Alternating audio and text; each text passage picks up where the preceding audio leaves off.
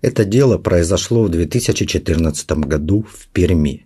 Пенсионерка Ираида Гнилицкая после молитвы в церкви возвращалась домой и, переходя дорогу по пешеходному переходу, на нее наехала «Газель».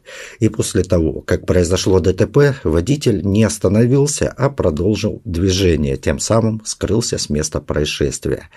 Несмотря на то, что прохожие пытались помочь старушке и прибывшая на место ДТП скорая помощь проводила реанимационные действия, и стремительно повезла старушку в больницу, старушка скончалась, так и не приходя в сознание. Привет, друг. Сегодня история, я бы сказал, наверное, о работе полиции и о справедливости. Как всегда, с тебя лайк или дизлайк, или комментарий, или подписка. И сама история, да, могу сказать, что она коротенькая, но между тем она очень интересная. Опять же, о работе полиции и справедливости. Поехали к истории. Родственники бабушки старались дозвониться до нее, но у них ничего не получалось. Они потом начали обзванивать больницы, и в одной из больниц им была сообщена печальная новость – Внучка на следующий день пошла в полицию, так как в больнице ей, естественно, сообщили детали доставления ее бабушки в больницу и что этому предшествовало. Поэтому, что там произошло ДТП, не было никаких сомнений ни как у работников больницы, также и не у родственников этой старушки. И придя в полицию, девушка обнаружила ну, некую странность.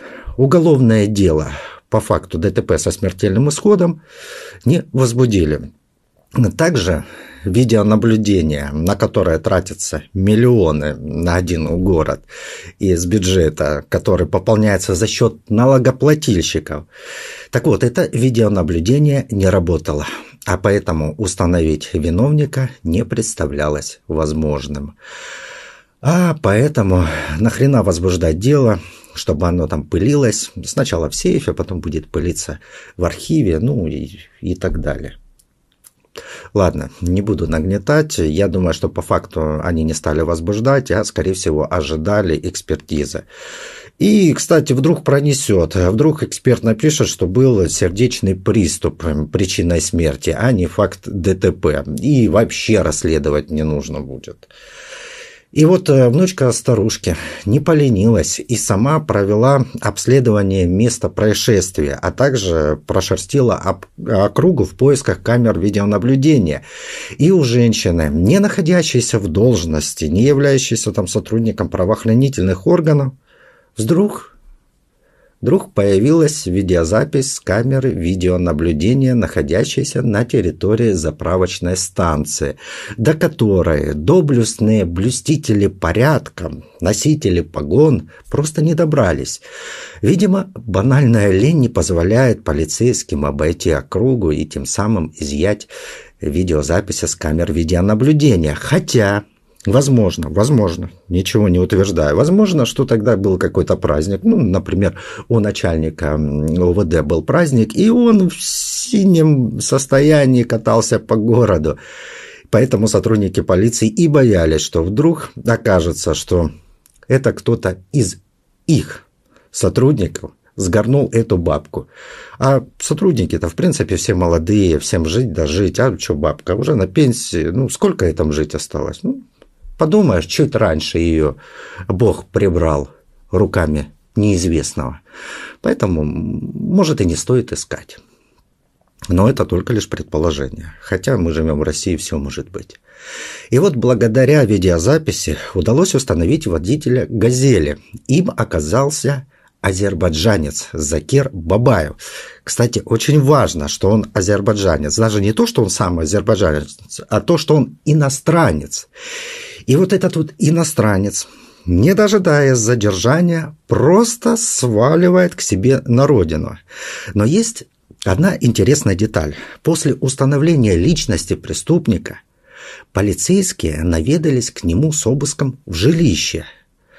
Но в этот момент этот самый преступник находился в соседнем доме у своего брата по имени, по-моему, Ильшат.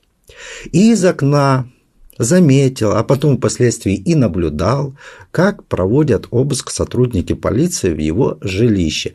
И после этого его начала очень сильно мучить совесть, и он покинул Россию. То есть догадаться, что он покинет Россию, ну, это как-то было не суждено. То есть, получается, Закир Бабаев после самого ДТП даже и не думал, что на него выйдут.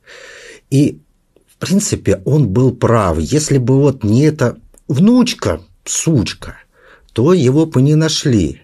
Но, видимо, что-то пошло не как обычно, и Бабаев такого просто не ожидал. Благо он увидел, что за ним пришли.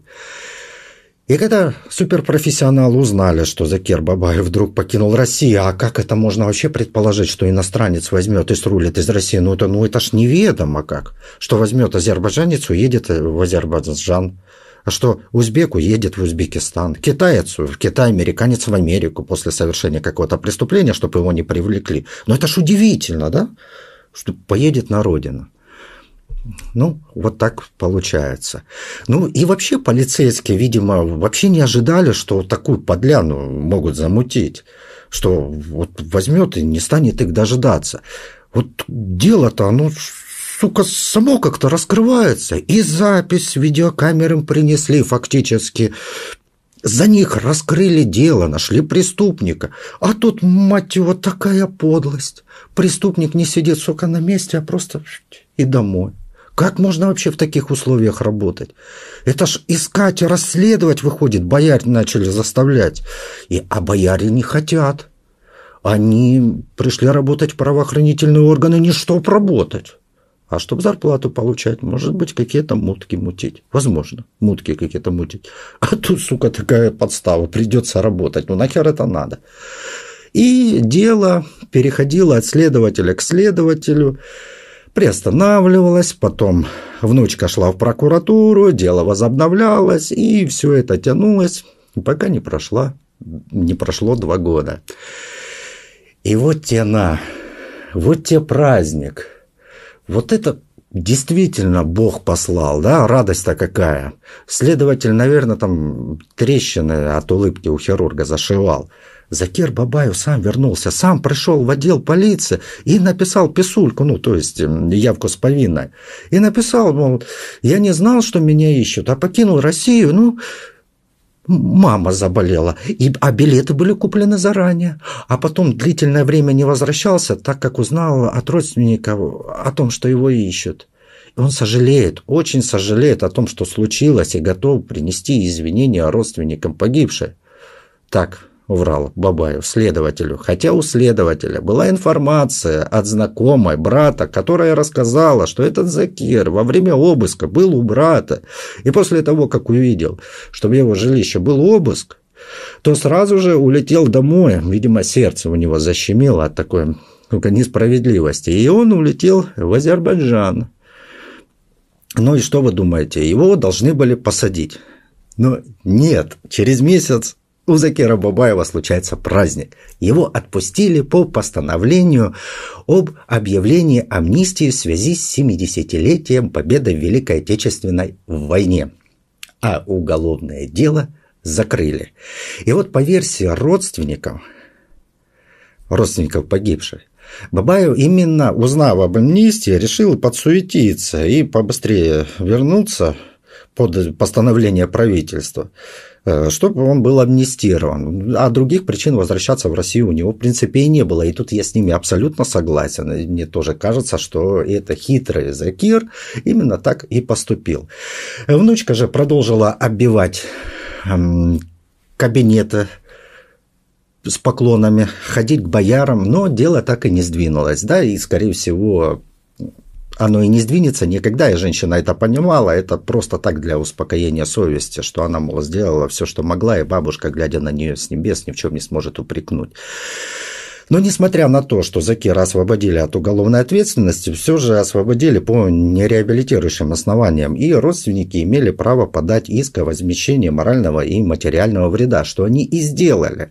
Но следователь предупредил, что любые попытки контакта внучки с Закиром могут квалифицироваться как вымогательство, а также как разжигание межнациональной розни. И вот тут, честно говоря, я охреневаю от э, следователя. О, блядь, молодец. Везде, сука, статьи видит, но не там, где нужно. То есть причина требовать с Бабаева возмещения – это не в его деянии, а в его национальности. А поэтому предъявлять какие-либо ему требования, если они происходят не в зале судебного заседания, это уже будет являться межнациональной рознью. рознью. То есть получается, что в своей стране ее готовы судить за то, что она требует сатисфакции. Что ну просто, сука, восхитительно. И вообще вот что рассказывает о бабушке внучка. Бабушка была для нее образцом для подражания, а в 40-летнем возрасте она э, заболела раком, и ей удалось победить этот рак. Из-за этого она стала очень верующим человеком, ежедневно ходила в церковь, помолиться. И в то воскресенье она вышла из дома, причастилась в церкви, исповедовалась и умерла. Да, вот такой короткий рассказ, и опять с моей стороны критика правоохранительных органов, но посудите сами, за что хвалить. И мы уже дошли до того, что если сотрудник полиции делает свою работу согласно закону и возложенных на него должностных обязанностей, то ему чуть ли не нимб на голову вешает и начинает ним восхищаться. Какой суперпрофессионал. Удивительно, не правда ли?